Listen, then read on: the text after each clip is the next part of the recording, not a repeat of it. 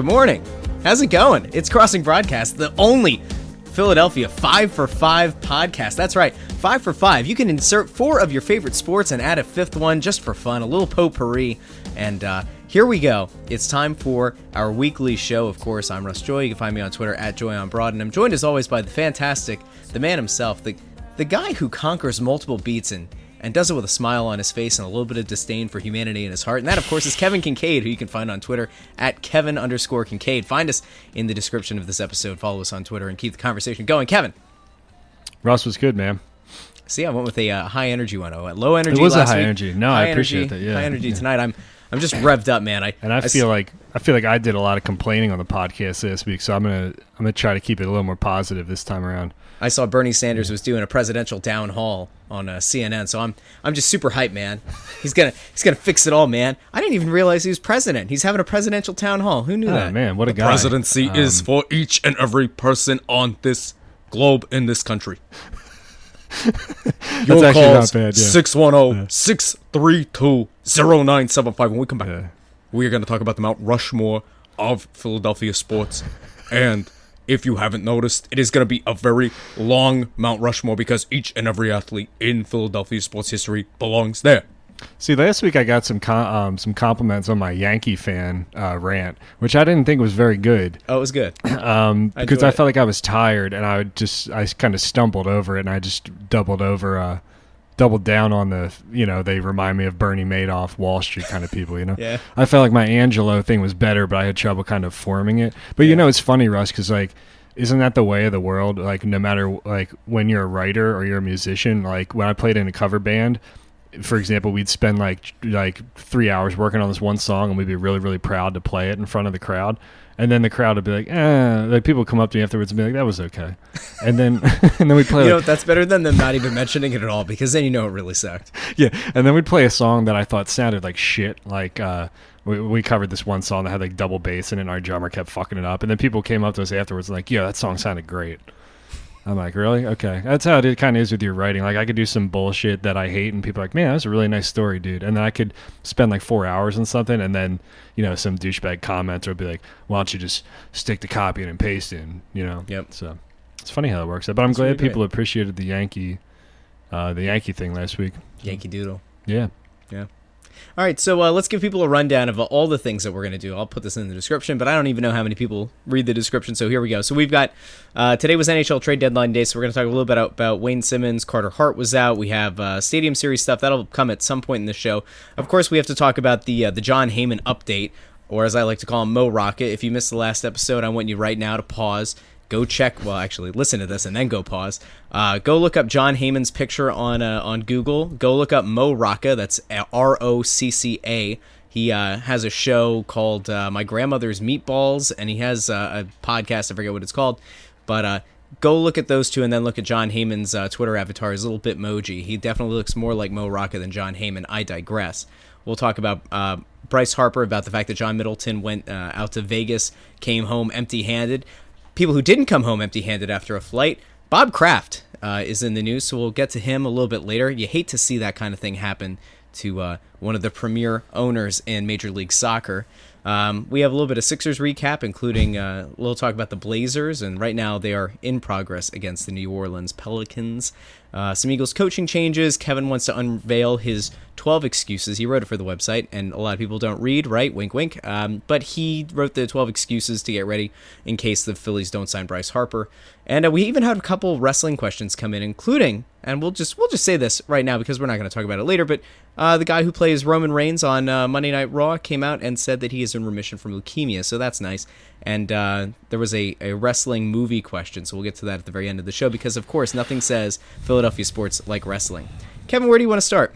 Uh, Mo Spin. Rocca. I'm looking at Mo Rocca, and it kind of looks like John Oliver from. Yeah, he uh, does. You're right. Comedy Central, but this I is why when I talk. looking- This is a this is an audio, you know, an audio medium, and here I am talking about what people look like.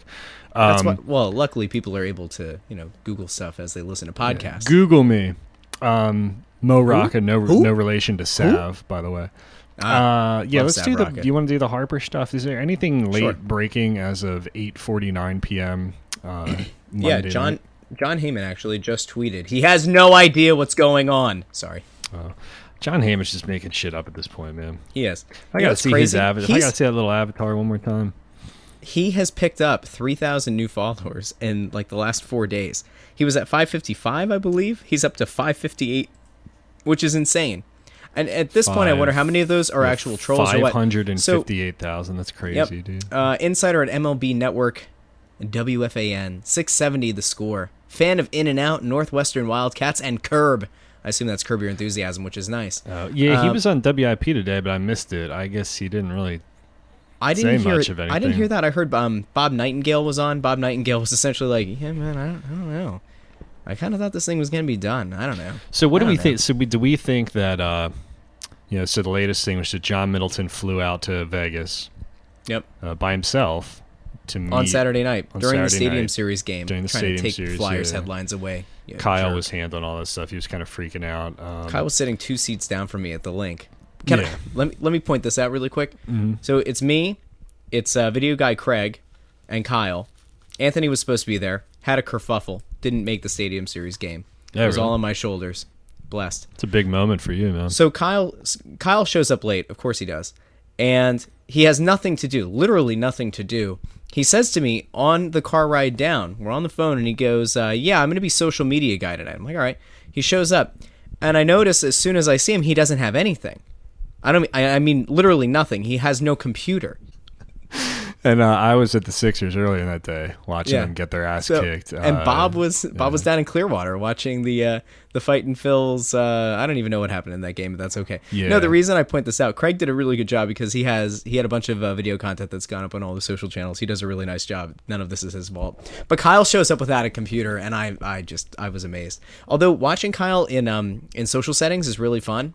Um, he says that he likes to people watch, but he does it in a way where like, do you remember Harry Potter? Do you remember Mad Eye Moody?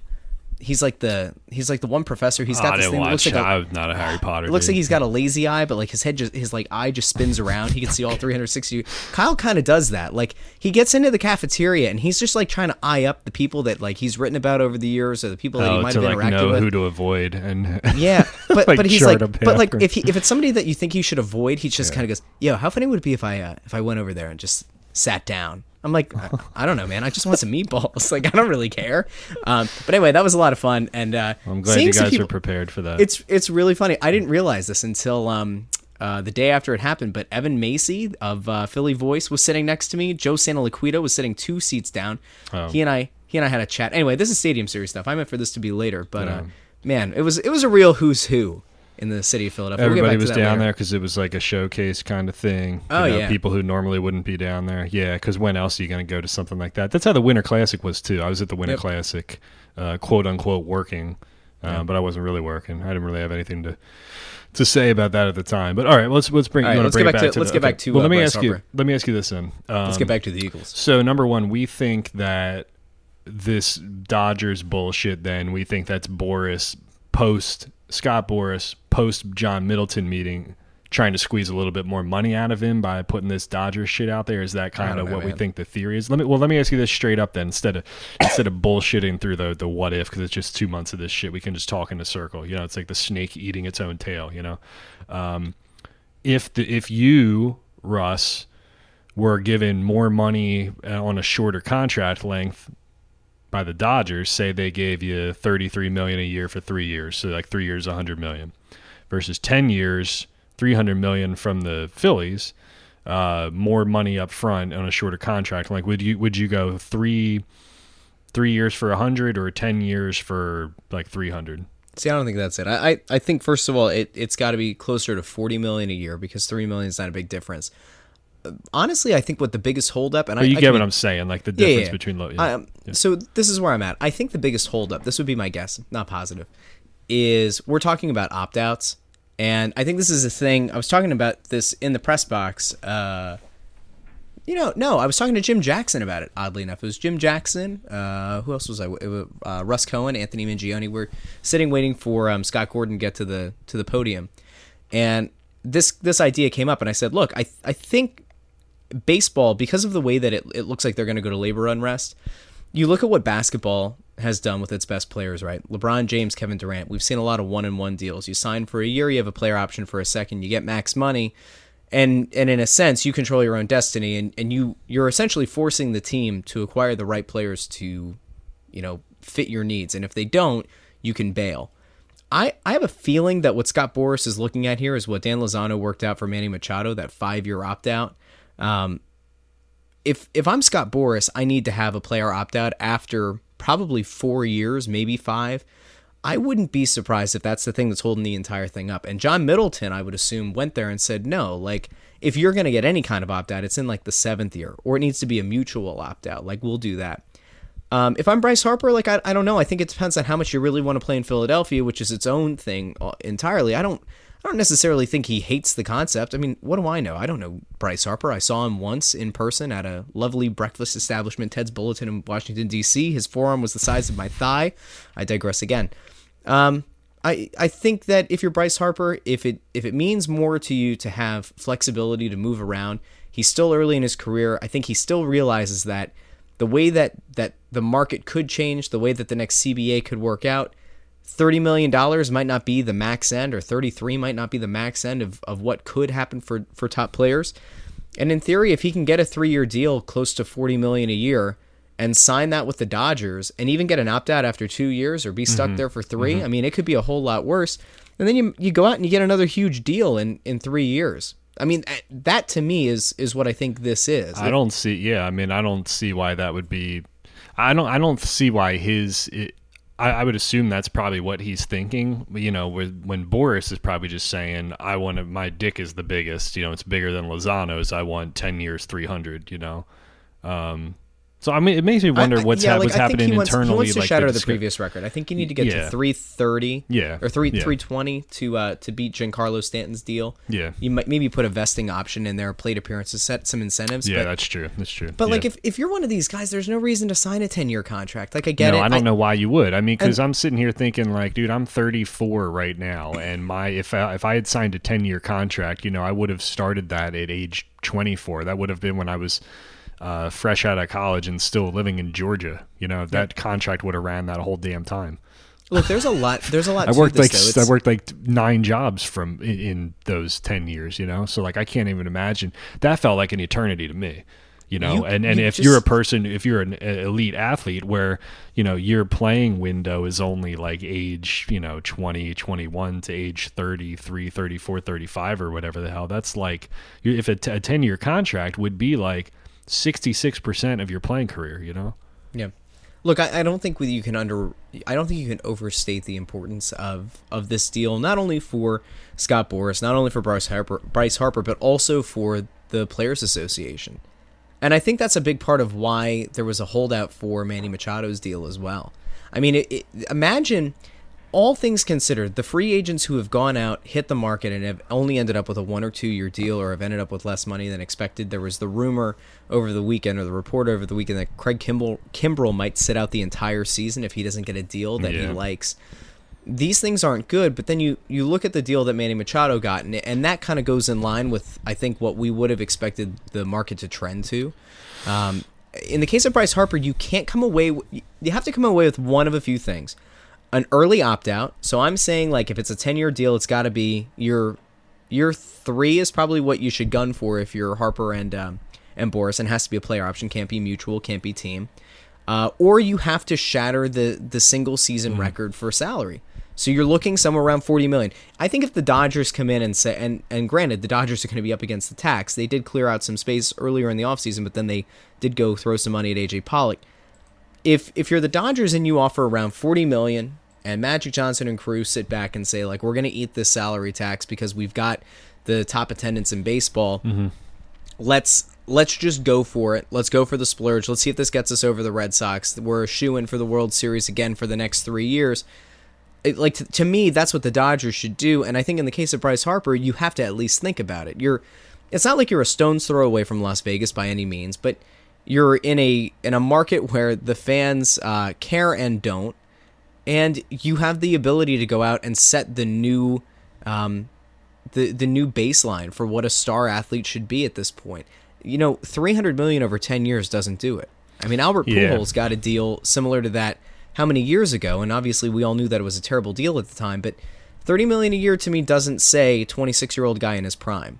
and and that I think is the bigger thing. It's not just one guy negotiating on an island. There's a um, there's a famous Motorhead song uh, on the Ace of Spades album called "The Chase is Better Than the Catch," and uh, Bob actually kind of alluded to like that. Well, I mean, it's a famous saying in general, but Bob kind of alluded to that. His take today was was that the Harper thing is. Uh, what was the name of his column? Like it's more, it's more than, it's about more than baseball now. You know, where Yeah. it's more, it's about their flexibility and, and their place in the in the MLB MLB marketplace. You know, they're standing in the league. You know, um, I find it curious because I don't. I mean, I'm kind of like a neutral. I don't watch as, much baseball, not nearly as much baseball as you guys. I don't watch a ton of baseball at all. Um, so I'm sitting here thinking, well, like me as a neutral, like, how do I feel about the Phillies if they get him or they don't get him? And um, I mean, I think they've had a good offseason already, but the Realmuto thing feels like that that that's only a, a, a justifiable move with what they gave up if they can pair it with a Harper kind of signing, you know. But you know, if I asked you, you know, if say they say they fail to get Bryce Harper, but they go out and get like Kimbrel or um, Keuchel or something like that, Yeah. is that satisfying enough to kick it down the road and say we got better. We think we can challenge for the playoffs right now and we're going to just try to keep getting better piece by piece. Or or do you think they're not going to be able to get past? See here's the thing. Everybody's going to talk a big game like oh blah blah blah. John Middleton's a bullshitter. He can't do this. He can't do that. The Phillies go out and win like 3 games in a row to start the season. Everybody will forget that in 2 seconds you know? Yeah. that's like the good thing about Philly. The, the Philly being a knee jerk emotional reaction kind of town works in both ways because you lose two games, you want to fire everybody, but you win two. You know, you're going to the Super Bowl, right? So I think Yeah. people will be quick to forget about it if they start winning. You know. I think, Oh. like, look, go, going into the offseason, I think my my hope had obviously been to get one of those two guys. But when when it became evident that Machado was going to be out, and it was huge deal to Harper over a long term thing, or going after guys. Now, I'm going to say a name that had long been signed in advance, but I I've liked the game that AJ Pollock has, um, and he didn't get what I think is indicative of his skill, but he's had some injury issues. To me, I, I would have been fine going after like Kimbrel, Keuchel, and and Pollock at, to start the offseason if I would have gotten an early indication that I wasn't really in the running for Machado or Harper. Like I, I would have gone that way. There was a um a discussion that happened on MLB Network. I think it was two three days ago where Jim Bowden I think was on that panel and um, Joe Girardi, and Girardi kind of you know he said a few times that for as good as Harper is, if you can go out and differentiate and and spread out that money over depth and getting guys, you know, you put together the Realmuto trade, you put the Jean Segura trade, you put the Andrew McCutchen signing, you you pair that with like Kimbrel and Keuchel, and all of a sudden you have a really excellent offseason. I mean, I think if, if the offseason ended now, no other signings, I think it's a solid offseason. J- like JT Yeah, Realmuto yeah. was supposed to kind of be this um uh not a harbinger of things to come, but he you know, he was really supposed to be the the piece that got things in, set in motion. But if he ends up being the biggest, you know, acquisition this offseason, it's not that bad. It it is a positive sign. You're better now. You're in better contention to contend for this division. You're not necessarily in the pennant race as it currently stands, but to me, if if you've gotten the feeling, if you're John Middleton and you left Vegas and you don't feel like this thing is is done or is about to get locked up, then I, I think you know whether whether you decide to make the moves ahead of Harper's announcement or you decide to sit and wait it out to the bitter end. I think you've got to start to to pivot towards Keuchel and, and to Kimbrel. You know, Ki- Kimbrel gives you a, a legitimate guy in the ninth that allows you to push back Robertson and even Seranthony um, into you know the seventh and eighth inning potentially. Yeah. Um, and and Keuchel gives you, you know, I think they have enough guys that are useful, that are young players, but you don't want to rely on too many young starters. You put Keuchel in there uh, with Arrieta and Nola, and all of a sudden you don't have to rely as much on, you know, I don't know, the Nick Pivettas of the world. You can probably put Vince Velasquez Yeah, into your the pitching is still and- a little, yeah, and, little and, questionable. look, yeah. I'm not a Vince Velasquez believer as a as a starter. I also don't know if he's going to be much of a reliever. I don't know. It's not like this is Brett Myers syndrome all over again, but I I do think that having a guy that can get you some actual innings, can be a long reliever, can come in and you know hit mid 90s on a fastball, like that's not a bad thing for them. So maybe depth is the play here. I don't know. Uh, if if it sounds like I'm distracted, it's because I'm watching the Sixers and the Pelicans right now. Sixers are up 16. The Pelicans court just distracts the shit out of me with the big um, with the huge pelican inside of the three point line. Ah, All right, Russ. so- Anthony Davis gonna leave. Clutch Sports. Everybody shut it down. LeBron James. LeBron James. That's pretty good. So far in this podcast, you've done uh, Bernie Sanders and you've done a pelican. So we'll see where the, we'll see where it takes us. Okay, we're gonna do an exercise first. Yeah. Uh, I'm gonna read you my 12 excuses that we can use if Bryce Harper does not sign with the Phillies, and you can pop in and say if you if you would like to use any of these, uh, or if you think they're valid or not. All right. Before we move on to that exercise, a brief moment and a word from our sponsors. Crossing Broadcast is brought to you by Bryn Mawr Medical Specialist Association Cardiology at Lankenau. Doctors Jason Bradley and Jeffrey Wool are conveniently located at 6 Lancaster Avenue in Wynnewood within walking distance from Lankenau Hospital, where they are on staff. They have been uh, both been recognized as top docs in cardiovascular disease by Mainline Today magazine. They specialize in preventative cardiology, cardiovascular imaging, preoperative cardiac clearance, sports cardiology, and general cardiovascular care. Appointments are often available within 48 hours.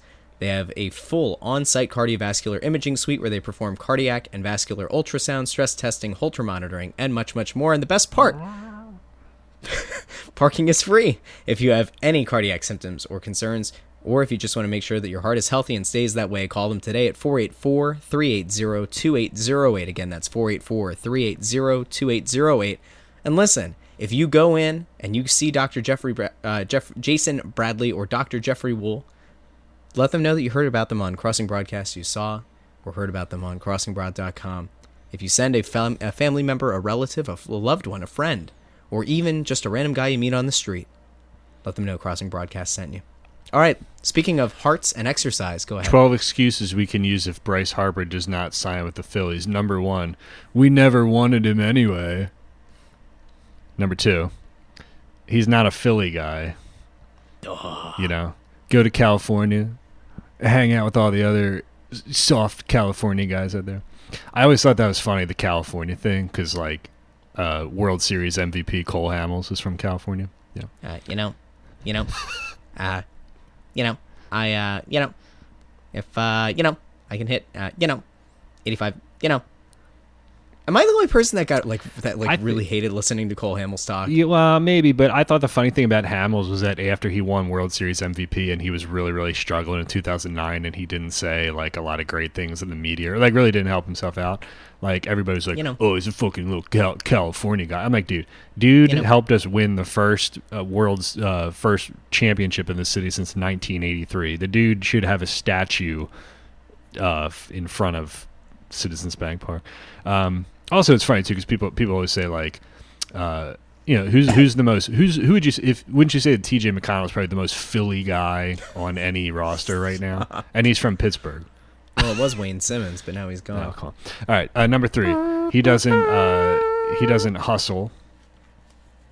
Which That's- I think is bullshit just- anyway, isn't that's- he? yeah, that's he not true hard. at Yeah, all. he plays. hard. That's not true. at Uh, all. number four, uh, well, it's too much money. It was too much money in the first place, you know. Yeah, because it's um, your money. yeah, nu- random, number f- random Joe from Mayfair. yeah, Tim Riley from Mayfair. Um, we number five. We'd rather have Mike Trout.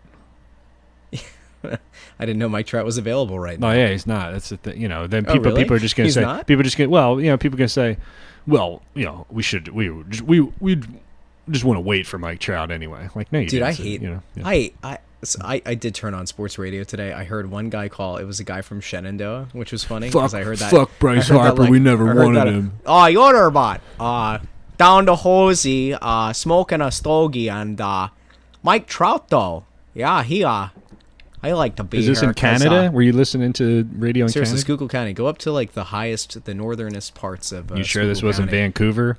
Yeah, I'm, I'm pretty sure. This wasn't new. This was n- not Vancouver instead of New New Uh, Philadelphia. order. Yeah, you know, uh, I think uh, Trouty he want to be here because, uh, you know, he's uh, he's from he's he's from Philly. He's a Philly guy.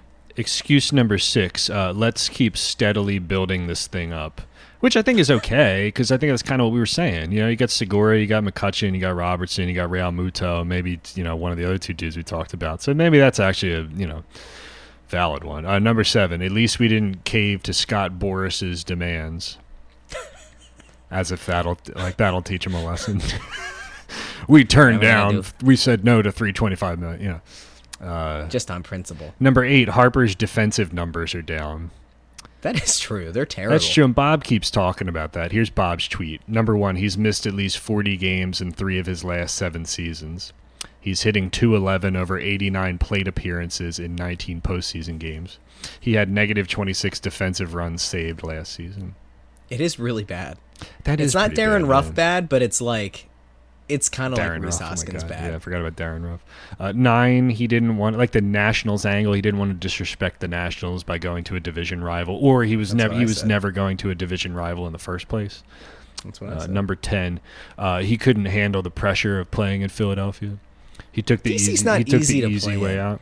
You're still playing in a northeast city. Like he's he's played there his entire DC? career. See, I don't I don't buy that one. Yeah, I mean they had expectations there, especially when they were stacked and they kept getting to the playoffs and they couldn't do jack shit. So I don't I don't buy that with Bryce Harper at all that he couldn't handle the pressure of playing under expectations in Philadelphia. You know, Look, you can say a lot of things about Bryce Harper. The the one thing that I think you've always been able to say about him is he's cocky, which is fine.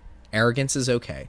Um, and and he plays hard. Like that that's why, you know, riding the elevator at Wells Fargo Center, listening to those two ladies who worked in concessions a few months ago where they're like, "Oh, Manny Machado, you know, he uh he just doesn't look like he hustles, but Bryce Harper, oh, did you see his biceps? Oh my god, I saw him run into a guy." excuse Like, all right, great. excuse number eleven. Nobody cares. Yeah, people are just gonna say, "Well, who gives a fuck? Nobody cares." That's my favorite response to any crossing broad story that we write. Like on Facebook, people always say that nobody cares. No, well, then why are you following us? Yeah, or just don't Why click on it. commenting? Yeah, You're going out of your way. yeah. Nobody cares. Okay, well, why are you commenting on it? Uh, number twelve, just blame Gabe Kapler. Yeah, So, he didn't want to play for him. Blame Matt Klentak. He didn't. He did, wasn't impressed by Matt Klentak. You know, blame every everybody else. You know. So if the Gabe Kapler thing comes out, We I never- want like we I never want like wanted him anyway. Jezebel.com or the Huffington Post Hmm. or somebody to uh to do a really progressive article about Bryce Harper.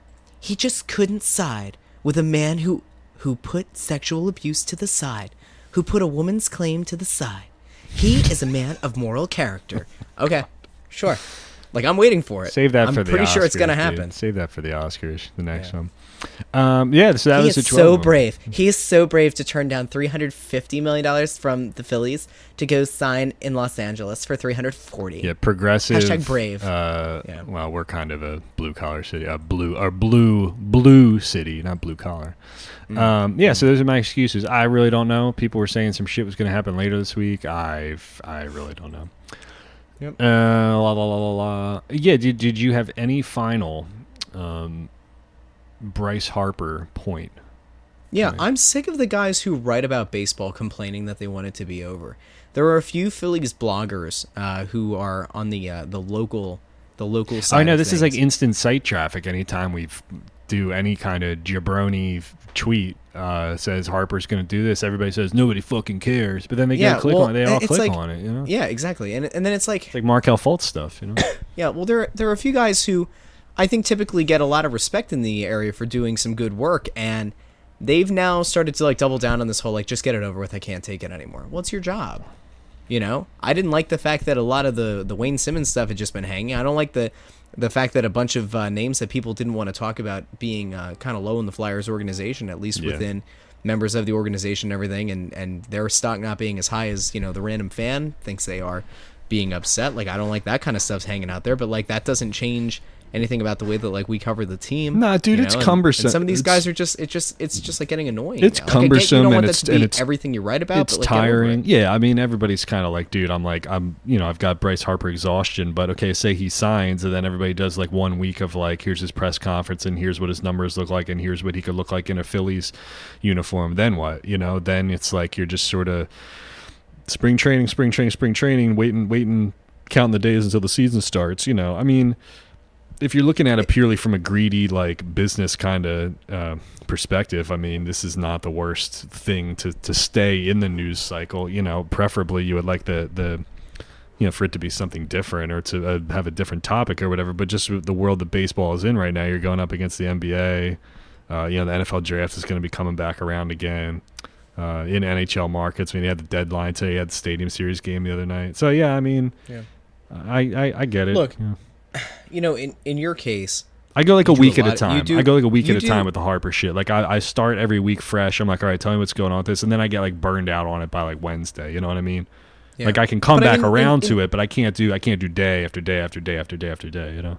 But in your defense, you're doing high quantity stuff for the site and then high quality stuff on the Sixers, right? So like for you I think it's a little bit different. For this is the thing that's always driven me nuts about writers in the city is if if you are employed by a paper by a site to go in, write a game recap and, and be done and go down to practice and collect some quotes and like that is your livelihood and you make good money doing it. Like let's say you make 60k or 70k or you've been doing it for long enough that you're close to 90 or 100,000 or you're a synd- Like syndicated meet columnist, like to meet right? those people. Yeah.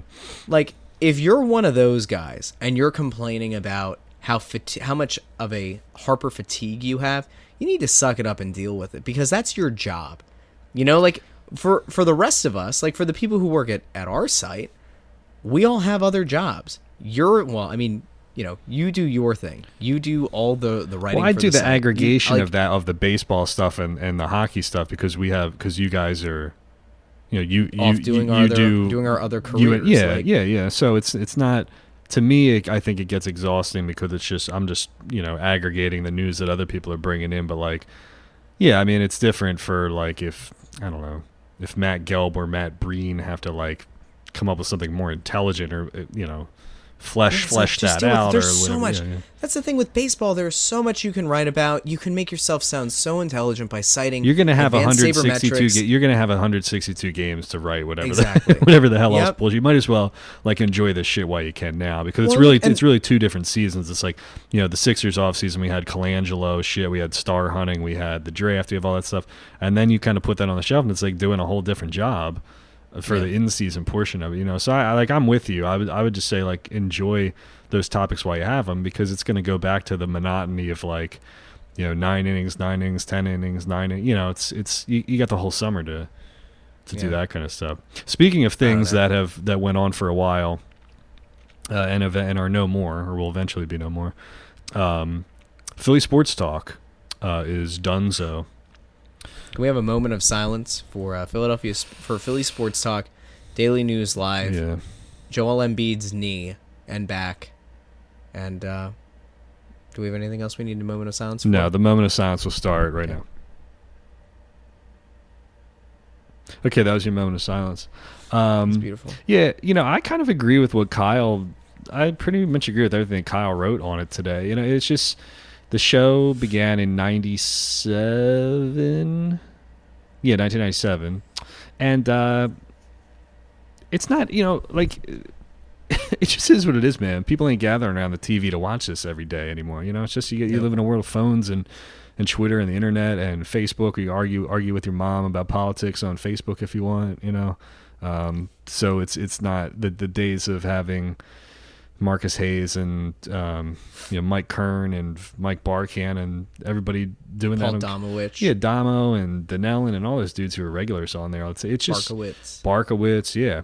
Um, it's it's just you know, it wasn't it, to me. It's less of an indictment about the show itself or Amy doing it or Mark doing it. Um, I mean, regardless, you could say you liked them or you didn't like them, but uh, you know, it just it's it's that that void is is covered by other things now. You know, Yeah. um, which is the same, which is which it kind of extends to all uh, television, all local television in the first place. You know, Yeah. like I lived it in the news business where I was sitting there saying like, why the fuck am I gonna sit here and wait until eleven o'clock to hear what uh, you know, to hear what Kate Bilo has to say about the weather when I can just look at my phone and th- th- it's gonna tell me what the forecast is. You know.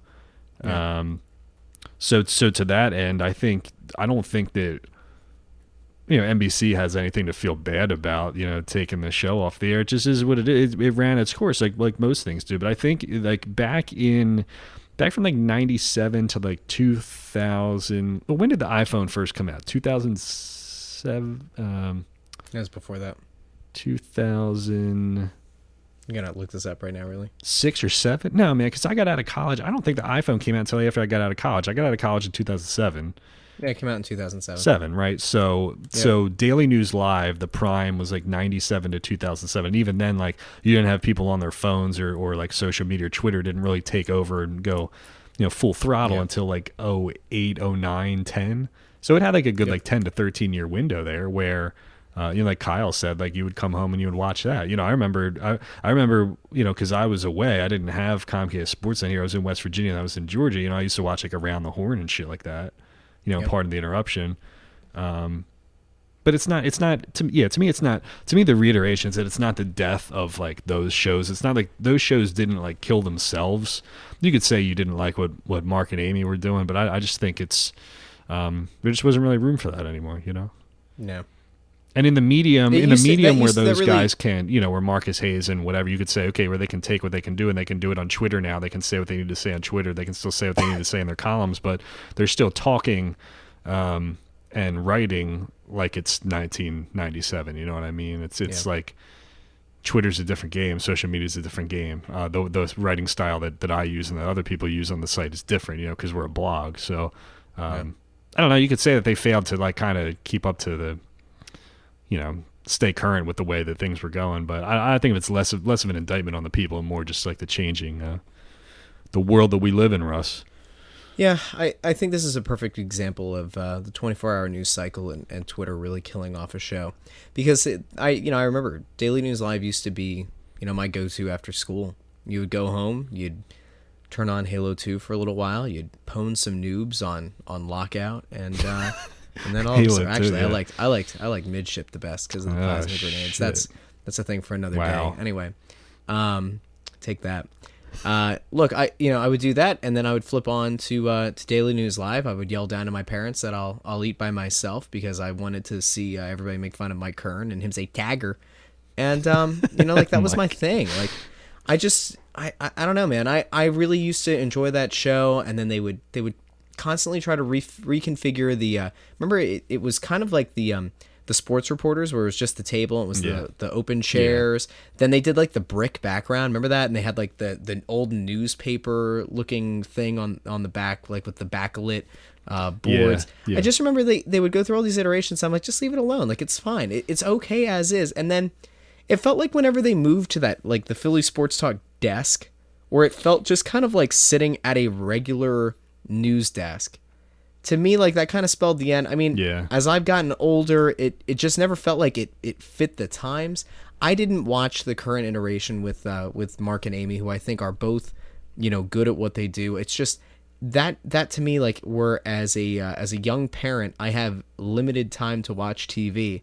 It Yeah. never became something I needed to watch. No, and they can't- as they you can't said, do- like, there's there's nothing that you're gonna get from you know, listening to a lot of these people on that show that you couldn't just get from Twitter. And this is where I say like Twitter killed it because when I, I remember as like a kid sending questions in uh, when like Daily News Live was a thing and and they would want you to like voice your opinion or whatever and you would like send them a comment. Michael Barkann would read it. and If Yeah. he, if he read yours, it was a thrill. That's cool because you didn't because you also didn't have that instant interaction with social media too. Exactly. So it meant it Yeah. meant more back then. you So know? and and you would watch the entire episode waiting to see if your comment got on. I mean, I still remember. I said Chris Ford is still ruining this team. Tell me he's done next year. Bring us Mo Cheeks. I remember that. I had it recorded on that. a VHS tape. I took it in and showed my German teacher in high school because he wasn't a big Philly sports fan, but he thought it was cool that I would keep trying to get a question on. I remember that clear as day. But why would I do that now? If I were a 16 year old kid and that show's on at 5 o'clock, why would I do that if I could just as easily tweet at Marc Farzetta and ask him and get it back yeah. in, you know, 45 seconds? well, there was or- more or of a 45 minutes. Yeah, right? there was more of a mis- like a kind of sounds mystique, sounds yeah. corny to use the word mystique when you're talking about you know sports writers, but at the same time, like you didn't there was there was no instant you know reaction or way to get in touch with them or see them or hear them you know so you'd see these you read these guys in the newspaper you see their pictures uh, or you'd hear voices on the radio and they'd be like oh shit here's this guy on tv now. Like i know who he, i know who he is you know? It had had more of this their personalities i think were a little bit bigger because we didn't know as much about them you know? They weren't like clum- clumsily trying to navigate twitter. It wasn't like howard eskin you know can't spell anything correctly on twitter or like he tries to use an ampersand and it just shows like five gobbledygook letters that don't make sense you know? But you knew howard as the king who was really good on radio back then or uh, so there's a different seeing them in that medium was always different you know it just it just doesn't have like the same kind of mis- i wish i had a better word for mystique that made it sound less important but um I mean, it's the same. It's the same with anything, Russ. It's like the only the only place in this town, the only like TV operation in this town that's able to keep doing what they've been doing without really any change over the years is Action News.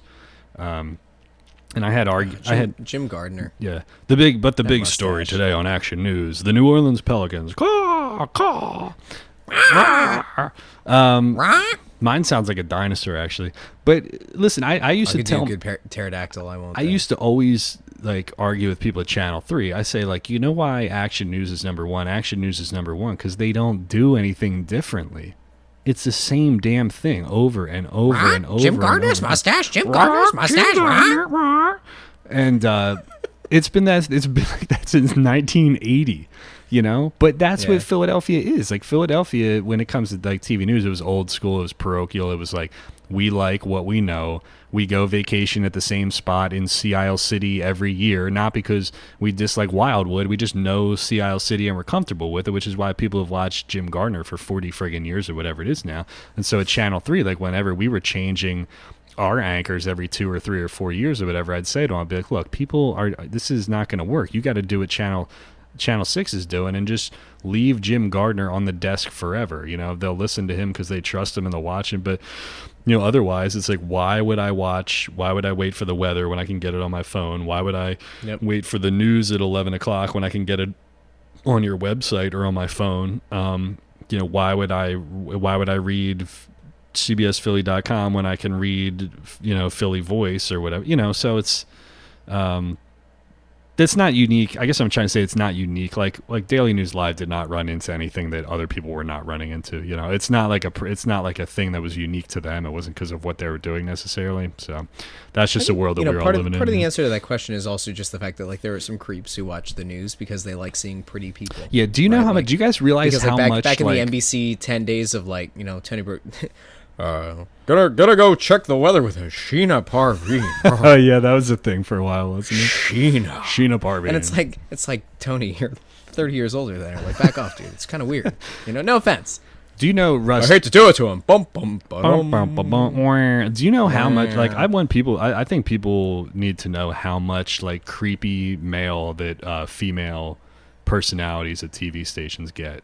I feel terrible. For We it. had uh, an anchor who had to file a restraining order against some dude because he was like coming coming around to the station and stuff like that. Yeah, um, yeah, and like our our meteorologist would always get stuff all the time. But even beyond that, like even if it's not like creeper, you know, sexual kind of stuff like that, it would be um, like really like pointed like comments and stuff like that. It would be like, "Well, I don't like. I think you you look fat when you wear blue or something." You know? Yeah. like, Yep. dude, like who are these people who are like these fucking like like creepers who just like uh see what the female talent's gonna wear or how they're gonna do their hair or like what what whatever like misha johnson used to have a lot of like weird stalker kind of people and she would like retweet them which was kind of which i thought was kind of strange but um yeah that's a thing it's it's worse than i think people i think people It's realize. horrible. but we'll pour It- one out It is really We'll horrible, and out that also isn't like one of those uh, those things that you just kind of take into account, like where it's like Mm. uh, it's just a workplace hazard of sorts, where it's like you know, you know what you're getting Yeah. into. Like no, that that kind of stuff is just creepy. It's weird. no i know i know It's just it's wrong on a lot of levels. Um, can I? Never mind. I shouldn't. I shouldn't talk about this. Uh, this thing I wanted to bring. what do you want to get what do uh, you want to get onto Well, I, you know, I was just saying it's a workplace hazard. I I had a conversation with Joe Santoliquito uh, at the end of the uh, the Stadium Series game, and he was telling you know he was doing the rundown. A lot of the stuff that he talked about um, with um, that he went on the on like WIP to kind of defend himself, and he was going he was kind of like relitigating it with me, which was fine. Like I didn't write anything about it. I didn't really. I think we might have talked about it on the show. Um, but you know, he was he was saying about like a lot of these negative things that happened. I said, yeah, well, you know, some of that I think is just it's kind of inherently going to happen depending on like how how much you go after somebody. And like I said you know we've we have merely brought up certain players names on Snow the goalie of, of being you know like a Shane Gostisbehere of of the possibility that you know he could get traded at some point or that his stock isn't as high within the organization. And we had like all these got like I had all these ghost stands coming at me. Like the Giroux stands I get right? Like he's the captain. A lot of people are going to be loyal to him until the moment you know he retires. Fine, and I think he's a, a lovely player. Like I have no problem, but um, said you know like you get some people saying some pretty awful stuff to you that doesn't make sense. Like it, it just kind of comes with the territory. Like you get people in comments section who say some awful stuff, and like it's part of the territory. And you know his his defense. I mean, in fairness, I mean I haven't gotten death threats about you know saying that I didn't think that the organization held somebody at the same level, and you know he was getting death threats or whatever, and you know. I, I don't know. No, but that's what think I said. I said the same thing. I mean, I, I saw Joe at the um, at the Boban and Tobias Harris and Mike Scott press conference, and um, I kind of asked him something. We were talking for like we didn't have that much time before it started, but we had like ten minutes or something. And I said, like, dude, you know, like from an editorial perspective, um, regardless of whether you're right or wrong, and just about telling a story and doing good journalism, like you know, this was such a low reward kind of topic to say to to you know make Carson Wentz the subject of the story because you know even if you're right and even if it's great reporting and even if it's like you know Emmy award winning friggin' journalism or or you know Pulitzer winning journalism um you know people don't want to know if their quarterback's an asshole you know so like for you the reward editorially or for Evan Macy the reward editorially is like it's just what what do you really achieve? I know the the selfish thing is to say, or the correct thing is to say, you're not in it for yourself. It's not about what you're proving. It's about doing the journalism, and you don't really care. But you got to read the room and the and the the flow of you know what fans believe in and how they're going to respond to something like that. I'm not saying Voice was right or wrong in deciding to do it, but it's just something I would consider. Like if I find found out that like um, if I had somebody tell me that uh, who's like the most beloved Sixers player, like if somebody told me that Embiid, Embiid. was like uh, you know an asshole and he like uh, thinks that somebody on his team is a douchebag, like if I go report that uh, and I get it right, like hey, that's good reporting by me, but you know, there's It's people a- who aren't going to believe you in the first place who are going to think that Kinkead's an asshole. I mean, shit, I, I I'm like, I barely have any takes as it is, but like even just saying one or two things about Markelle, I had like Markelle Fultz stands who were up my, up my ass in five seconds, you know. So Yep. I can't even imagine what it's like for like like Derek or Kyle or, or some of those people, you know. Yep. All right. Um, let's move on to where do you want to go? Did you have anything else to say about the Stadium series? I watched it on yeah, TV. it, you know what? It was it was wild. How much did you watch? Um, I watched the first two periods on TV, and then I came up, and I think I had it on uh, my my pad up here. But so I was coming out of, I, I got to, I was down there before all you guys because I was down there for the Sixers game at one o'clock. Um, I didn't go to pregame because Brett spoke on Friday. I didn't feel like I needed to hear Brett speak again before the Portland game, you know. Um, so I got down there like twelve thirty. It's a pain in the ass getting in there because Flyers fans were coming in the opposite direction trying to get into the Linc, and there were all there were a ton of them who were already there, like twelve fifteen ish, like when I was pulling pulling down uh, pulling down the main drag there. Um, and then getting out was a pain in the butt too because like Flyers fans were like really really rolling in there. I, I was impressed with how many people were there because at that point it had started like spitting a little bit. Um, It was really hard to tell honestly on TV how hard it was raining or if at all. Like when they showed the um, the lower level shots, like the ground level shots where they were showing the ice, where the cameras were like right down on the on the boards around the ice, you could see all the like uh, not condensation, but it was like water, the water drips or droplets or whatever the hell on the um, on the boards. But I mean, all things all things considered, man, when you when you when you thought about number one, how bad the friggin' traffic could have been down there. Number two, that the weather could have postponed the game or whatever. And number three, that the Flyers were losing three to one at one point. I mean, uh, all told, the way that those three things turned out, it ended up being, being a pretty uh, pretty memorable day, huh? Yeah, I mean it was interesting. I, I think it was the first time I've been in the uh, Eagles press box, and I was kind of taken back by It's huge, isn't it? It's first of all it's, It's massive. Yeah, you can fit. You Uh, can fit like at least uh in the seated area. God, like maybe well, God, like seventy five people at least. Easily. Yeah, and then Yeah, so let me try to let me try to describe it. Let me try to describe it for people. Um, I'll try to visual visualize it here for people. The Eagles press box is up in the corner, uh, like on the I ninety five side, and so it like kind of curves around, and so you have I guess three levels of seats. Four. Are there four? Yeah, it's four One, rows. two, three. Oh, there's four. four. rows, right? and it just kind of wraps around, just keeps going and going and going. And then there's a little, they're like kind of stadium like looking seats that kind of wrap. And then there's like an area behind it where there's a bunch of tables and plugs and like you know little packets of information stuff. And then you go through that, and there's a Ton of TVs. There's Yep. uh, like a bazillion TVs, and there's like a cafeteria. Like a Yep. like literally, there's a cafeteria that's part of the Eagles press box, the Eagles media room, where they have table, table, table, table. So if you add up like people in there, you put like 50 people sitting down there, you could fit at least 150 people uh, in that Easy. press box. Yep, it was huge. So, um, the the sheer size of that was surprising. The the sound dampening that that came as part of uh, of being in there, it was kind of a It does suck, doesn't it? Because Yeah. because you because you don't get a feel at all of what's going on in the arena or in the stadium. You can't hear any of the uh, the public dress announcer stuff. So they were doing some fun stuff with like Boban and, and Tobias Harris were there. Jimmy Rollins was there. Um, Jason Kelce was there. We didn't really get much of a feel for any of that.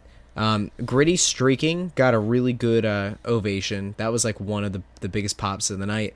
But even the game winning goal, when the fireworks go off, it's 4 3, Giroux just went and won it. It really didn't feel like that big of a celebration because you could see everybody was up and out of their seats, and already, you know, 25,000 people had bailed halfway through the third period before the Flyers started their comeback. Um, I, I, I don't know. It, it was actually a little bit of a bummer, and I think the thing that made it even worse. So when when we're up in, in the Wells Fargo Center press row, you never have the audio on the TVs, and for whatever reason, they had the audio on the TVs in uh, Lincoln Financial Field, which I didn't get because in theory we should have been able to get a live feed of Doc Emrick's call, and that would have been fine. But we were on a 17 second delay Yeah. and it was loud in there. Like that audio was cranked up. Now I know that we could have gotten a live audio feed of Doc Emmerich because uh, somewhere in the third period, I think it was when the Flyers had cut it to f- to three to three to two. We had a hot mic situation with the refs that we thought must have come across on TV, but for some reason something got crossed. So we're listening to the ref dropping f bombs at Robert Hagg. And uh, that was pretty funny. And then, you know, I started tweeting out, like, did anybody just hear all those f bombs? There was the one in the Sixers and- game too the other day where I think uh, Oh, that was Simmons good. That was- Nurkic, like, shut the fuck up, you, you're trash. Yeah. yeah. Yeah. yeah. Um, so I like those things. I think that was like a little bit of a disappointment, but overall, man, like I couldn't complain. I was in I was in row one. I'm like right up against the it's glass. cool. Yeah, it's a nice I had press a, box. a really yeah. awesome seat, and like it was it was a lot The of Eagles- fun. It was a really cool experience. The Eagles, you know, the the people there and everything, like the stat, like I thought I thought everything was really cool. It was nice to go like down underneath Lincoln Financial Field, see yeah, like the tunnel's huge the going giant around there. the Yeah. tunnel where they have like the giant pictures of all the the massive Yeah. events that have happened Yeah. there over the years. Like that's cool. As a Philadelphia sports fan for my whole life, like that was neat to see. Yeah, yeah, that, Um, that area is pretty and- cool. Um, I'm not, I'm not a big lived up. fan of the press rooms down there in Lincoln Financial Field. Um, I just hate the glass because you just don't get like an authentic uh, feeling, like you were saying. Like you just don't have the like the natural ambient noise um, that makes it feel like you're at the game. And also, like the Eagles games uh, are kind of weird too, where it's like very quiet in there and. Uh, I don't know how to describe it. Like it doesn't feel like you're at a game. Like I feel like people are like kind of yeah. self police, uh, like policing you a little bit. Whereas like the Union games, we kind of like all talk to each other and we like sh- say like, "Hey, did you see what, what happened to this guy?" Or we'll like elbow the guy next to us and say, "Yo, f- you know, player X Y Z is go- coming on the field." You know, but the Eagles is like weirdly quiet or something or like quiet strangely like competitive or something. I don't know how to describe it. It was like like just kind of awkward. Made me feel kind of awkward. Yeah. But but no man, it was uh, um It was an awesome. Game. Yeah, game. it was fun to watch It- for sure. It yeah. really, Yeah.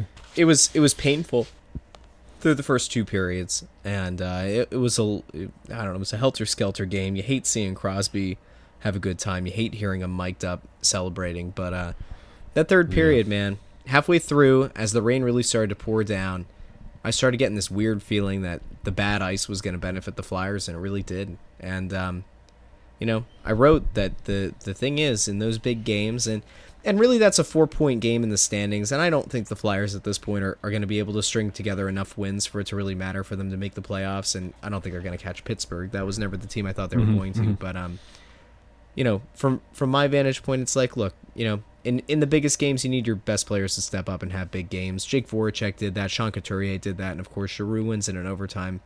it was a lot of fun. To me, like a top three game I've ever been to in person, just because of the the optics, the theatrics. It was it was a really cool night. Yeah. So Do you have um? that was neat. What did we want? I wanted to get the questions too, but I wanted to see number one if you had a Bob Kraft take. Nope. I just wonder, like, assuming this is true, and you know what? Can I make it like a like a real quick like journalism thing here? I know we don't do a lot of like quote unquote, you know, tried and true journalism practices on the website or whatever, but he, whenever you write about the dude, like, you got to say alleged, not you, not you specifically. Like, I'm talking about Yeah. like people, like alleged, reportedly, blah blah blah, because he hasn't been convicted of anything.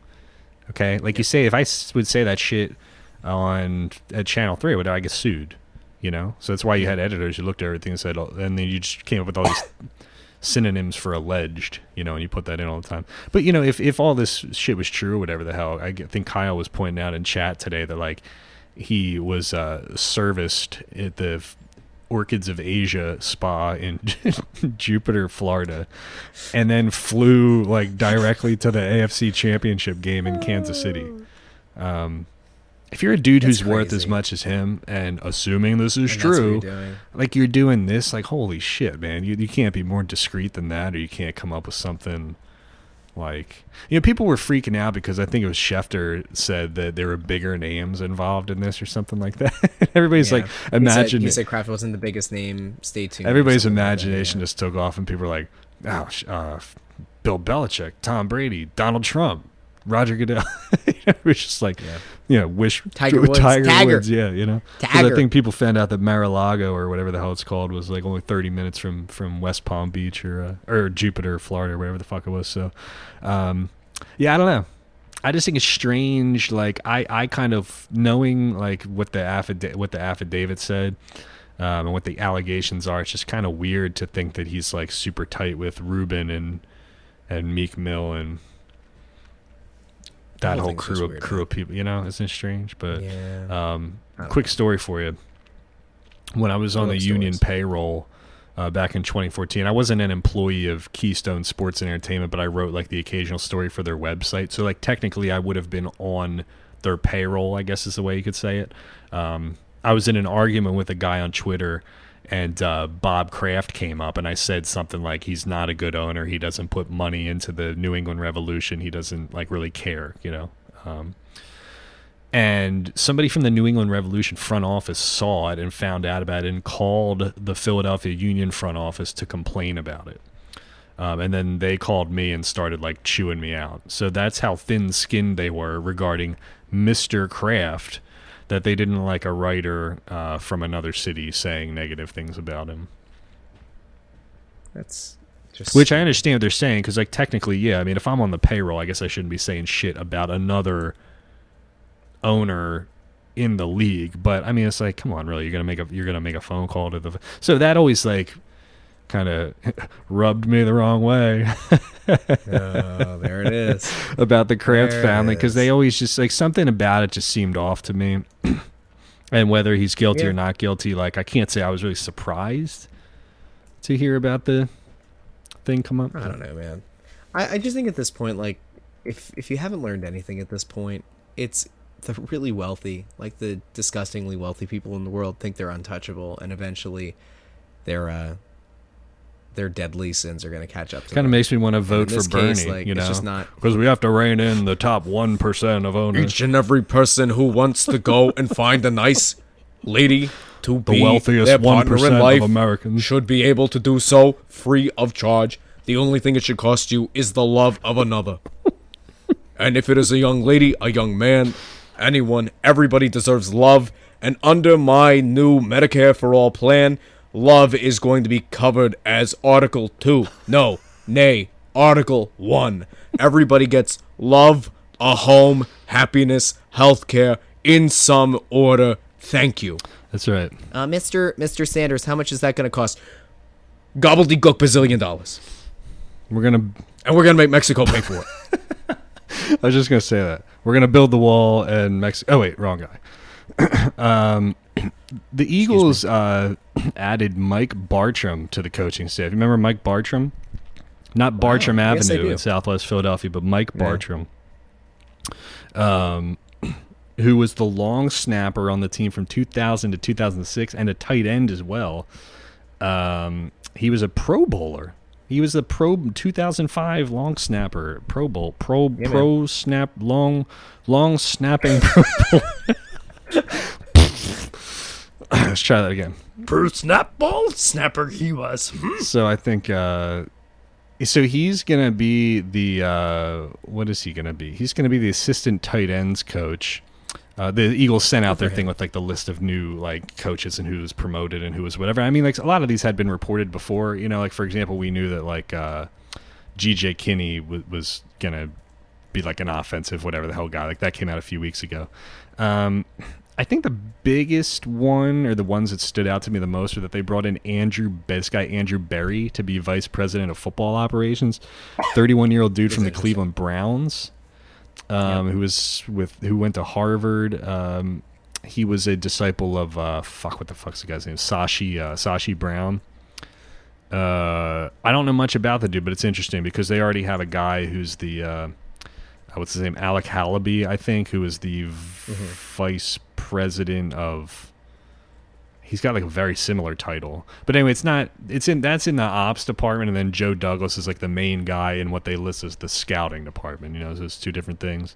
Yeah. Um, they brought in Jim Washburn's son, uh, Jeremiah Washburn. Remember Jim Washburn in the Wide Nine? Jeremiah was a Washburn. Dana. He also ran the Wide Nine. Dana. How's that? Was it. that was better than I thought it was going to be actually. Because when the Thank Wide you. Nine part came in, I was like, "All right, you save that." Nah, I knew how I could rhyme it. I choose not to. yeah. Just I don't Oh, my dog overdo it. just walked in the studio. Hey, Baxter. Hey, Baxter, you want to say something? Woof, woof, woof. No, hold on, put Woof, the mic woof, up. woof, woof, woof. No, no, no. Here, I'm gonna I'm gonna translate. Okay. Go ahead. Put the mic up Woof, to woof. Baxter. Woof, woof, woof. he doesn't want to say anything. I think he has to take a shit. Parveen. I think he has to take a shit because uh, we had tacos tonight, and I think he ate some extra tacos. Why is he eating tacos? Yeah. Dog. No Yeah. taco for you. Um, so that's about it. I didn't. I don't think there was more. Um, oh, yeah. That Was that him? him? He made a sound. I've never heard Baxter talk Bax, before. can you do that again for us? Woo. Sheena Parveen. Yeah, we'll see if he barks again. Uh, yeah, but that's about it, man. I don't, I don't think any of that was really, um, you know, that Gunter Brewer guy who coached the wide receivers like a year. He was gone. Uh, Eugene Chung left, which I thought people was kind of thought was kind of a surprise. And then, um, Yeah. what's his face on the defensive line also left. I can't remember. Um, it was uh, oh Chris Wilson left, so they promoted uh, this guy Phillip Daniels. So those are your uh, coaching things. I mean, you know, obviously with all the coordinators coming back this year, it wasn't like any of that was really going to be um, big news anyway. You know. No, no. Uh, let's get to real quick uh, Twitter questions before you take Yeah. Baxter out for a poop. Uh, at Connor with a lot of underscores said, uh, "What would it take for the Phillies to recover if they don't get Harper? Trout, very deep playoff run, or will they slide into irrelevance after the Union open their soccer-specific stadium across the street from Xfinity in 2030?" Uh, I think as long as they go out and make a couple more signings, get get Keuchel and, and Kimbrel in, and I think you can you can sell it to the fans. Um, I I think you and I have talked about this before, but just for the sake of updating it, assuming the the Phillies don't get Bryce Harper, what is the better narrative to push uh, through through uh, the reporters if you're the Phillies? That you offered more money, which then implies that he didn't want to come here, or that you like the same thing with Machado. You had a line that you were willing to go to, and you didn't want to cross it because after that, it was just being irresponsible for No, the I think you do the money. Yeah, I mean, committing I think the. PR spin is I think you do the money thing because you don't want anybody to kind of come back and hold the stupid money comment over your head. You know, doesn't that have Yeah. to be it? Um, because either so. one of those is a decent enough strategy, but it, it's it's you know predicated on what you already said. You know, so you got to keep that in mind. I think that's the only way you do it. You know.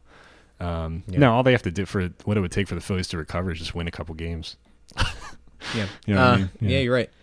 Uh, Richard McGovern, who Oh, I know God. also Don't- don't was, read this uh, question. not- come on, he said, "Why did Chicago give up so much for uh, CJ He's, I, no, he's he's just trolling. He wants to talk about the union. I don't know. I don't know. But I wrote about that on the site today. If uh, if anybody wants to read, that story is actually doing okay, believe it or not. So for you four, you four, a, you Why four, are we talking about yeah, soccer? you four assholes soccer. commented They got two the soccer podcasts. Well, one doesn't even record that the much traffic anymore, was or like ever. the um the site traffic was fine for that story. So Whoa, who's this we got checking in here with a question? That's Aton Shander at Shander Show. who says, uh, "What's your favorite episode of Black Mirror?" I've never watched it. I was not a Black Mirror person, but I think my wife watched a couple episodes. All right, so we're gonna we're gonna get an answer from her for the next episode. Um, we watched uh, we Tom- the last show that we binged the hell out of was uh, was Ozark. oh, you know what? I started. I'm two episodes into the Great first series, season. man. Very Excellent good. series. I highly Bateman, I highly recommend it to the uh, to the listeners of the Crossing broadcast.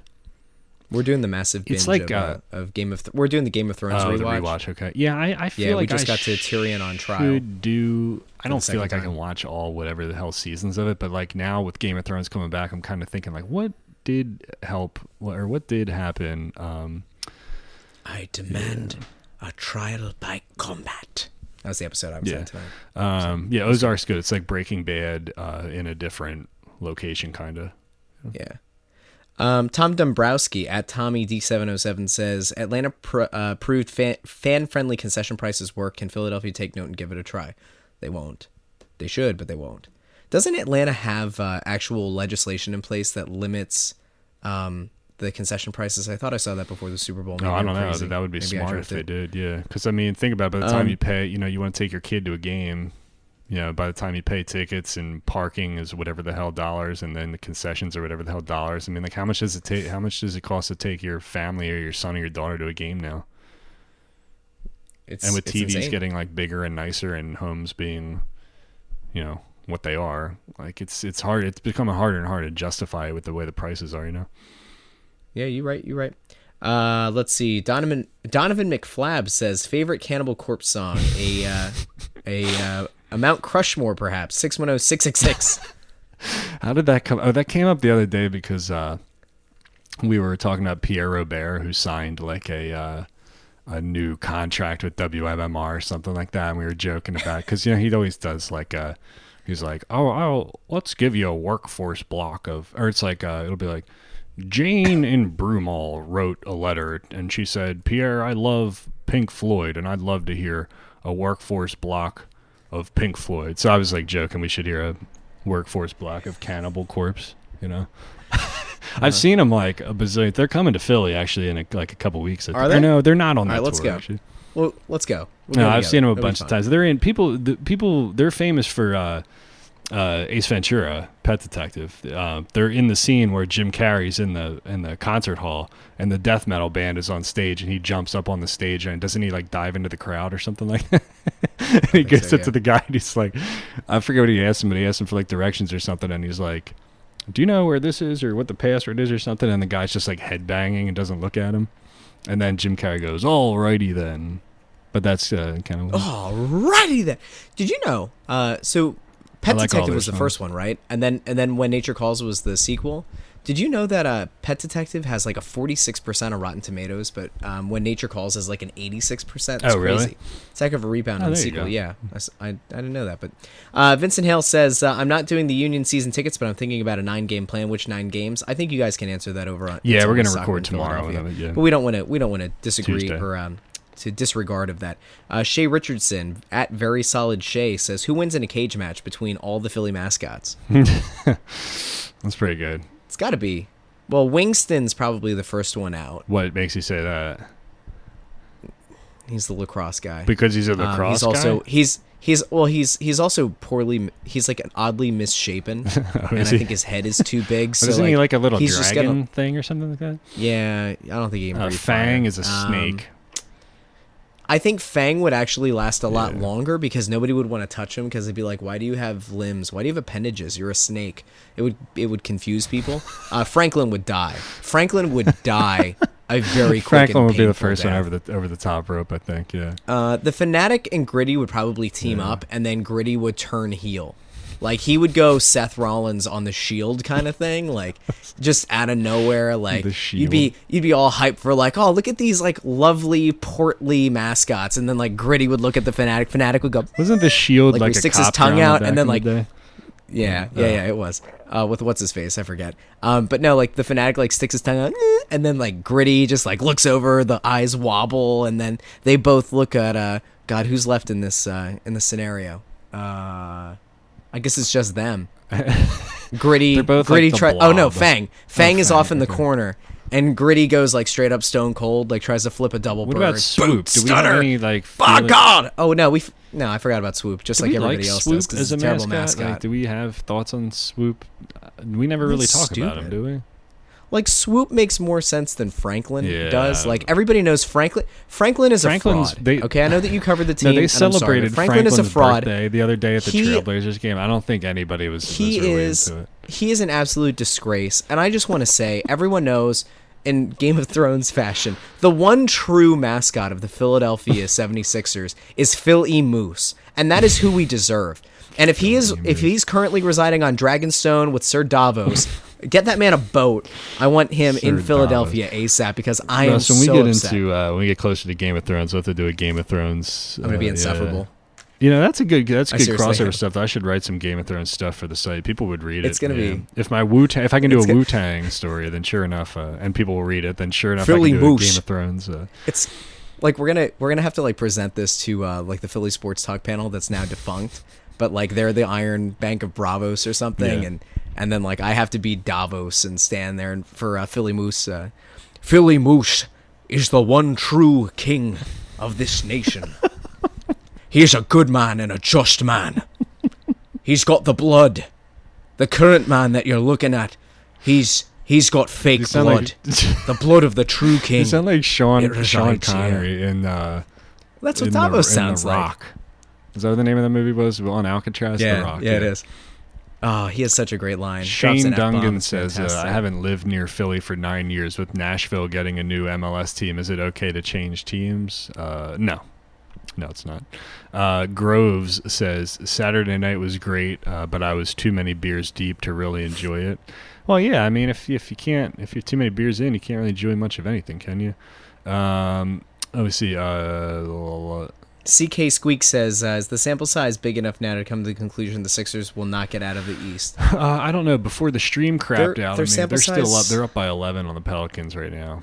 Um, Their um, I think their sample size against the top teams in the. East is Yeah. enough to say that that I don't see that it. is a troublesome thing. I had somebody come at me the other day because they're like, "Oh, you know, the Sixers have the second best record behind the Warriors since like December of uh 17 or what? No, of 18 or no, it must have been 17." And I'm like, "Yeah, I get that, and that's lovely, but like, look at their record against the other top teams within the conference." They're like, "Oh, well, what's their record against the Warriors?" I'm like, "Well, oh, I'm sorry, I, for- I forgot that the Sixers just get to forego the entire Eastern Conference yeah. playoffs. You know, good point. They also didn't have Klay Thompson in that last game. Fraud. This Um, guy, uh, um, yeah, Al, Al wants to we got- know. Uh, can you give us your thoughts on Penguins fans? Uh, and please, I hope it's the same level as New York fans. No, it's not the same level as New York fans because New York fans have that like douchey, like cosmopolitan kind of rich bitch, uh, you know, go vacation in the Hamptons kind of thing going on. You know. Pittsburgh, I'm gonna Pittsburgh, tell they're like they're like No. us, man. Like when I went to school, when I went, No, to, they're yeah, they not. are. Yes, they No, are. they're When I went not. to school They out in are West not. Virginia, dude, they were all all the Penguins fans were like just like Philadelphia sports fans. I know, no, but nobody wants nobody Penguins wants to hear fans- it. But but it's like Philly and Pittsburgh really are not that different in terms of what the what the sports fans are like. Penguins fans are absolute frauds. They are a they are a scourge to this nation. They're a scourge to the Commonwealth of Pennsylvania. And what I'm the ones in this why. area? They are just bitter. No, no, no. Listen, because think about what Pittsburgh fans have going for them, right? They have an alleged rapist as their quarterback. That's the guy that they have to tie. They have to put that that flag in I mean, the we ground. had the you know, dog- it's we like, had the oh, well, dog killer you know, we don't know that he did it. Never mind all the uh, the evidence that pointed to the fact that Ben Roethlisberger is a kind of scummy human being. No, no, no, no, no. We'll look away from that. How about the Pirates? The Pirates are great, right? No, they haven't been great since Barry Bonds. Okay, so they've been relatively irrelevant. What do they have? Oh, they have a nice park. That's good. You know, that's the excuse that we that we use to keep the Philadelphia Union in Philadelphia slash Yeah. Chester. And then you look and you say, well, like, why are they so bitter? Like, why does everybody care about the Penguins? Like, were they all just Mario Lemieux fans growing up? Or oh no, it's because they have that whiny wimp Sidney Crosby and they have that dirty Andre the Giant looking Russian slag or, or whatever uh, Evgeny Malkin on their team, and that's great. They go out, they manage to manipulate the cap. They get to go out and get like the Jack Johnsons of the world, the Phil Kessels. They somehow never manage to end up in cap hell. Nobody knows how they do it. It's all fraudulent. Uh, Pierre McGuire is constantly making excuses for them on the national Yeah, but you're talking about for the, the, Peng- longest time. about the Penguins. in- you're not talking No, about no, their no. fans. It's And no, be, well, because their fans just in, embrace all of this. Oh. They endorse all of it, and, by, and they're they're they're guilty by a bunch of- association. And let me tell you, the the real reason that that Penguins fans are so disgusting, and the reason that they're just so excited to be, you know, rooting for Sidney Crosby, is the fact that they don't have a basketball team. So they're stuck with a niche sport, which I cover by the way, and I enjoy covering. But they they're stuck with a niche team, a uh, a football team that's you know an absolute mess right now that's about to lose their best two playmakers that is about to have their alleged sexual abuser of a quarterback go They off have- into retirement they have a bunch of and and what else do they have, have Kevin they don't have they don't have a uh, a basketball team Okay, so, what? Well, enjoy that Yeah, I mean they don't Enjoy have an MLS team either, so you say they only have three. But I mean, like, dude, they're, they're and you know what else is you know what else is bad, God, Kevin? we go. Is that every one of those Pittsburgh teams has the same colors. They couldn't even be interesting enough to go out and differentiate Dude, their colors. Oh, it's black and gold. What do you, Wiz Dude, I lived in that off. area. I lived Cut in that area for a long time. Like I have family in Greensboro. sorry. I went to school in West Virginia. I was surrounded by Pittsburgh Steelers fans and Penguins fans when they were when they were winning titles and we were winning jack shit. But I didn't think that the fans were like. I don't look at Pittsburgh sports fans and, and see what I see in like, you know, Dallas front runners or like New York Yankees fans or insufferable fucking Boston fans. Like, I, I'm not saying I think that like Pittsburgh sports fans are, are amazing or they're the greatest people on the earth or whatever like that, but they're low. They're low in the pecking order. I think if we're talking about people who are like, you know, unpleasant to be around or somebody that we wouldn't like. You I'm know, gonna be honest. Steelers fans don't make me that mad. no. When's the last Uh, time you got Pirates mad fans? Pirates, Pirates fan? fans Like, don't no. exist. The reason that I don't like Penguins fans is because, and I, I see plenty of this. I went to college with people like this. I, I went to high school with people who turned their back on Philly sports. Where I grew up, it was fair to be a Pittsburgh and a Philly fan at the same time, assuming they didn't play each other. Well, that's you had to- ridiculous you had to because it's not. You're closer to But- New York than you are Pittsburgh and Schuylkill County. I know. Um, listen, this is the thing. well Pittsburgh a fans are fan. profane, horrible, like whatever. You go to a Penguins game and they're horrible. They treat you like crap. They're absolute drunken messes in the in the uh, in the Mm-hmm. parking lot. But it's like, oh, but you know, like uh, you know, we're we're not as bad as Philadelphia. Like that's the thing. You don't hear that many Philly fans say, well, we're at least we're not as bad as those Pittsburgh fans. That's like always the Well, and thing. I with wonder, Pittsburgh. too, It's if like, we went Oh, you guys like everybody getting indignant about the way that Philly fans act if you go and you wear a Crosby jersey to a to a Flyers game. Well, and would if you you, expect? you know, I I always talk to like my friends who went to Penn State and who were like right in the middle of it, and you know, had like half Philly fans and half Pittsburgh fans and stuff like that, and it was more like kind of in their face every day because it was more of a it was more of a divisive kind of thing. Like West Virginia was kind of a melting pot. We had like Pitts, we had a lot of Pittsburgh fans. Yeah, we had like Redskins fans, we had Eagles fans, we had a lot of people from Jersey. Then you had like like Browns and Bengals fans and stuff like that from people who came up from the from the other side. Uh, you know, in, in Ohio, so it was more. It wasn't like it's a half and half thing where like the state college kids were getting half Penguins, Steelers, half Eagles, Phillies, and stuff like that. So I don't know. I guess it would. I'd have a different take on Pittsburgh sports fans if I if if I had that geography. But um, I don't look at them the same way as I look at like as I look at like you know the from from this the end, I think it's barstool. New England douchebags or like the Dallas Dallas. No, I hate but- Boston. Boston like, I gotta say- fans. Dallas fans I gotta say, man, much. Boston fans are insufferable. They're when I horrible. was they're, yeah yeah exactly when I was down you know I, I started thinking differently about the Cowboys though because when I was down in Texas uh, in November uh, in Austin the Longhorn fans they were like the nicest people I've ever been around and a lot of them Really? like probably 75% of the ones I talked to said that they were also Dallas Cowboys fans which just reinforces the fact that it's not it's not Cowboy fans in general it's the front running assholes up here who don't have anything to do with Texas. That's always going to be my, my number one thing. You know, it's the douchey Bernie Madoff people, you know, the douchey Boston people and the front, the Northeast front runners, but all the people who are actually from Pittsburgh and who are actually from Dallas or Texas or Austin or whatever the hell, they're they're okay in my book. So, told you I was going to be more positive. All right. so. Um, looking to see if there were any other questions that were. Uh, uh, yeah, here's one, uh, really quick. Um, Mike Farioli says, "Is Real Madrid still one of Europe's top ten clubs now that Ronaldo's gone?" It's okay, Russ. That makes me really sad. I don't want to address it. And um, JB in space brings up uh, the Wayne Simmonds trade that we didn't really talk about. Wayne Simmonds was traded for a uh, conditional. It was a fourth round pick. Could be a third round pick if Nashville gets out of the first. They round, didn't get they enough will. for him, but what were- what were you expecting uh, for a guy on an expiring contract who's 30 years old and who has not, you know, been who he normally is? it's really hard because Ryan Hartman's a guy who, when he played for Chicago under Joel Quenneville, wink wink, um, he scored I think it was 19 goals in a season. Um, there's still something about the guy. He's 25. He's an RFA at the end of the season. He shouldn't cost you that much. He can be a good depth forward, but he's by no means a guy that you're going to want to you know build around long term or think he's going to be a uh, you know a top six forward. It's just not going to happen. So.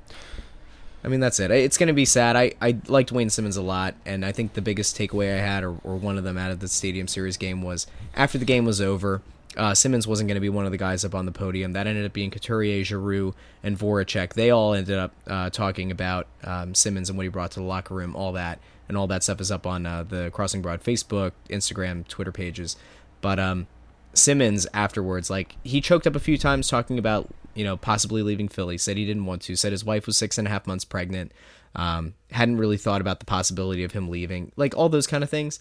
And it was like a, it was a oddly emotional moment. And I'm like standing around all these guys who've covered him for for years. Um, he was with the team for eight years, and um, a really cool thing that happened after the cameras had left and everything started to dissipate was uh, you know each one of those guys going up and shaking Wayne's hand and thanking him for all the memories and and for being such a good guy and, and all that and I don't know you try not to get caught up in the human side of things because if you do you're you're gonna feel bad and you know empathize with with every player you're never gonna you know be um, I think fair in, in your job and in your assessing of, of guys but Simmonds was a really awesome player. He was a guy that I think a lot of uh, of youth, especially in, in Philly and in and in um, you know the African American community, that could relate to. And um, I think it's going to be a shame that he's gone, but I am happy for him. He's going to be going to Nashville. They're going to be a legit contender uh, in the Western Conference, and he gets to to join up with Peter Laviolette. So uh, you know, I know it's very cliche and simple to say, but uh, I think I will be rooting for the Preds on the uh, the Western Conference side of things to uh, to win the Stanley Cup. It'd be nice to see him win,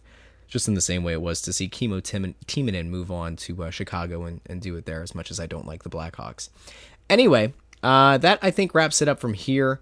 Uh, there was a question about what we thought about Chris Hemsworth being named as uh, the guy playing Hulk Hogan in an upcoming film. I don't know how you're going to get over that accent and turn him into Hulk Hogan, but by all means, have at it. Um, so I guess that's it for now. Uh, as Kevin mentioned before, he's going to be doing an episode of It's Always Soccer in Philadelphia. Uh, I believe that'll drop either Tuesday or Wednesday. Anthony and I are going to be doing an episode of Snow the Goalie. Uh, there is a Flyers game Tuesday night that we'll be doing the Press Row show from uh, live at Wells Fargo Center. We're going to be dropping a new episode of Snow the Goalie, and Anthony told me I'm not allowed to announce who the uh, the guest is that's going to be featured on that episode. All I can tell you is they are by far the biggest guest we've had. And remember, we have uh, we've interviewed GM Ron Hextall, we've interviewed um, Scott Gordon, and some players. This uh, this name is somebody that is not only uh, renowned in Philadelphia, but quite frankly across the sport. You can say that his uh, his name is known generation after generation in the hockey community and uh, in in the uh, the sport of hockey as a whole. So that is going to be a very interesting interview. So make sure you check that out. And uh, let's see what else. Oh, Crossed Up is going to record at some point, hopefully once Harper Lent is over. Uh, Bob and Anthony are going to record an episode of Crossed Up. Of course, they've done 33 episodes. The only thing to do now is to wait until Harper signs, and then it's either going to be a happy episode 34 of signing Bryce Harper. It's going to be a very sad uh, episode of uh, of Crossed Up, but they'll be doing one in Crossing Broad FC. I don't know. Maybe maybe we'll record this week. Maybe we won't. If we do, we'll be recapping the Champions League and uh, previewing some other things going on in the world of international soccer. So, for Kevin, who you can find on Twitter at Kevin underscore Kinkead, I'm Russ at Joy on Broad. Follow us. Uh, find the link in the description to our uh, Twitter handles. Uh, follow us there and uh, keep the conversation going. And of course, go on to iTunes, leave a five star review. That would be swell. Helps us. And uh, yeah, if you're interested, if you know anyone who has a, uh small business or a bigger business and is interested in doing some advertising to thousands of people across the Crossing Broad Podcast Network or on the site, let us know. Reach out to me, um, and uh, we'll get you set up with the right people. So, uh, big thanks as always for listening, and we'll talk to you again soon.